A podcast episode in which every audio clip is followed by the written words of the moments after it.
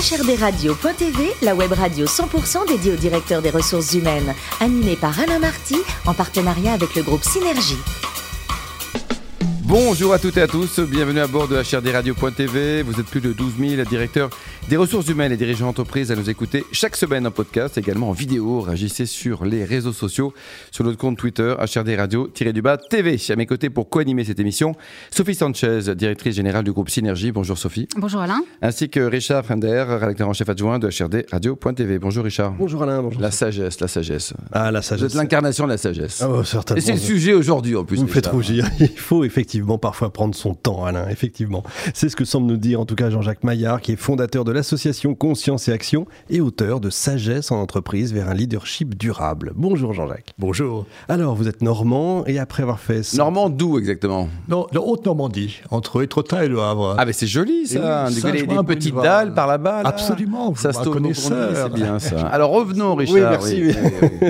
Donc, vous faites Central Paris, vous entrez dans le monde informatique et vous allez créer une société de conseil, Unilog Management. Euh, votre rôle, c'était quoi? J'étais directeur associé et en charge de tout ce qui était communication et, et le- la progression des, des consultants par rapport à ce positionnement de catalyseur des énergies et des, des, l'énergie, effectivement, oui. D'accord. En, en 2014, vous allez créer l'association Conscience et Action. Qu'est-ce que c'est que cette association? C'est une association dont, dont le but est d'introduire la, la sagesse non intellectuelle dans l'entreprise. Le, le fait de permettre aux individus d'être sur une base sereine et d'agir de façon optimum dans la complexité en, en transcendant les dilemmes. Un beau programme quand C'est même. un beau programme. Et vous avez dû avoir pas mal d'exemples d'impacts négatifs qui peuvent nuire à la qualité du, du travail. Vous nous en donnez Oui, quelques-uns nombreux, nombreux. Euh, Il y, a- y quatre axes lesquels on travaille, dont, dont, par exemple l'attention, la présence. Et euh, lorsque il y a ce qu'on appelle le, le McGomuck effect, si vous enregistrez un acteur qui dit fa et vous mettez une bande qui qui est- une bande son qui est pas, vous entendez fa. C'est-à-dire que l'ensemble des signaux sensoriels arrivent à même endroit du cerveau, sont influencés par vos connaissances et vos croyances, et vos perceptions sont créées à ce niveau-là.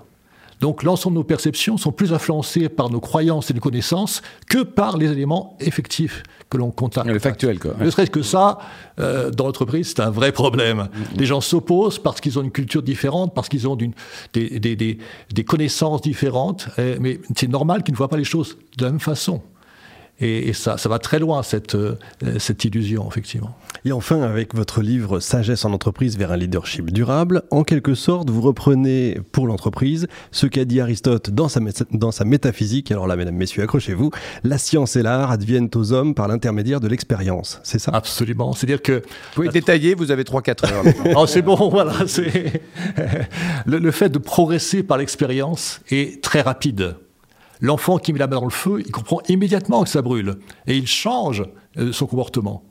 Euh, notre but, c'est d'amener les, les personnes dans l'expérience qui vont changer effectivement euh, leur perspective et leur façon de fonctionner. C'est ça le principe. C'est très rapide. Et d'autant plus que ces techniques sont intégrables dans l'action. Hein, on, on oppose souvent les gens qui méditent et après ils vont travailler. Là, non, c'est le fait de pouvoir intégrer ces techniques dans l'action. Donc cette progression est très rapide. Et d'autre part, comme c'est non conceptuel, non intellectuel, euh, c'est sur une base totalement laïque, sans aucune croyance nécessaire, sans aucune croyance qui soit euh, in- intégrée par la suite. Sophie, Alors pourquoi pensez-vous qu'il y a un réel besoin d'introduire la sagesse en entreprise? Oui, après tout. Parce oui. que c'est une bonne mais après question. tout, c'est une bonne question. La- L'entreprise est, est face à un nombre de données qui se multiplient de façon radicale sur des, des changements au niveau concurrentiel, des règles, euh, des, des virus qui apparaissent, des, des technologies disruptives. euh, ça crée une complexité. Par ailleurs, il y a des dilemmes. Le fait de de faire progresser la, la motivation individuelle, mais quand même gérer l'équipe, le fait de, euh, d'avoir une des résultats immédiats et, et par ailleurs éclairer le futur, tout ça sont des dilemmes. Donc complexité et dilemme, ça nécessite aujourd'hui effectivement d'augmenter le niveau de sagesse. Et on est sur deux sagesses possibles. Une sagesse intellectuelle, vous avez fait des études, vous savez ce que c'est, vous avez des méthodes de, réflexion, vous réfléchissez, vous décidez, vous agissez sur une base. Il y a une autre sagesse qui est non intellectuelle, et c'est celle-là qui m'intéresse en termes de, de transmission, parce qu'elle aujourd'hui, elle ouvre à des, à des perspectives euh, radicales par rapport à la nécessité actuelle. Alors, comment peut-on savoir si on fait preuve de sagesse dans l'entreprise? C'est créer un baromètre. on peut créer ça, effectivement, ça crée un, aspect conceptuel supplémentaire. La, sagesse, qu'est-ce que c'est, effectivement? C'est le fait d'être droit au sens de, la non-intérêt, non-recherche d'intérêt personnel ou de proche, le, fait d'être euh, euh, sur une base sûre, c'est-à-dire qu'il n'y a pas d'hésitation en permanence, et, le fait d'être sur une base euh, adaptée. ce, que, ce que je fais, ce que je décide, paraît cohérent par rapport à ce qui est perçu. Hein, ce sont les trois axes. Euh, donc voilà, on peut créer des indicateurs là-dessus si vous voulez en rediscuter, mais c'est pas trop ma tasse de thé, cette chose-là. On parle beaucoup de bienveillance en entreprise. Est-ce que c'est complètement différent que par rapport à la, à la sagesse? Disons que euh, dans la sagesse, je parlais de l'attention, il y a aussi l'ouverture radicale, non duel, et, et j'aime introduire la bienveillance par rapport à ça. La bienveillance qui, d'une part, va stabiliser l'ouverture, d'accord? Et lorsqu'on est sur une non-dualité entre moi et l'autre, la bienveillance est facile à, acquérir. Et pour, l'entreprise, c'est un bienfait incroyable un bienfait incroyable. Euh, le fait de limiter le stress, le fait de la confiance qui crée un engagement plus fort, le fait de, la, bienveillance qui va aussi augmenter le, niveau d'investissement, de, motivation. Plus je travaille pour les autres et plus ce nombre d'autres est important, plus la motivation va être forte. Donc la bienveillance, bien sûr, c'est un levier essentiel. Donc il y, a un lien entre, entre sagesse et performance économique. C'est pas contradictoire pour vous? C'est pas contradictoire. C'est pas contradictoire. Euh, la sagesse doit servir et l'individu et, le groupe. Hmm. Alors comment on porte ce sujet en, entreprise? Est-ce que c'est du domaine de l'exemplarité en management ou est-ce qu'on forme à la sagesse? C'est des ateliers c'est... On forme. moi je propose trois stages, effectivement. Un sur euh, la, présence, la, le fait de l'attention aux choses. Euh, que ce soit le, moi, mon corps, mon mental, que ce soit mes actions, que ce soit euh, l'environnement, d'accord?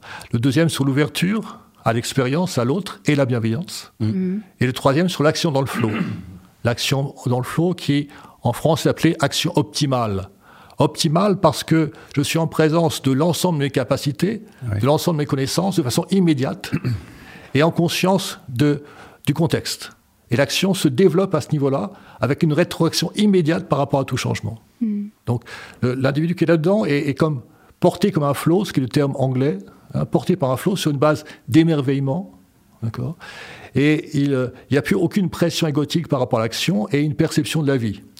L'action se développe effectivement dans ce, cette conscience de, l'ensemble, dans l'entreprise, dans cette conscience de l'entreprise. Mmh, mmh, mmh. Et vous, à titre personnel, vous êtes sage ou pas? Alors, c'est à vous d'en juger. Moi, je, je forme la sagesse. Après, l'être moi-même, c'est autre ah, chose. D'accord, d'accord. Écoutez mes conseils. Quoi. Le DRH dans une boîte, c'est quoi? C'est quelqu'un qui sert à rien? Il a une vraie fonction? Vous en pensez quoi? Ah, j'aime tout le monde, même les DRH.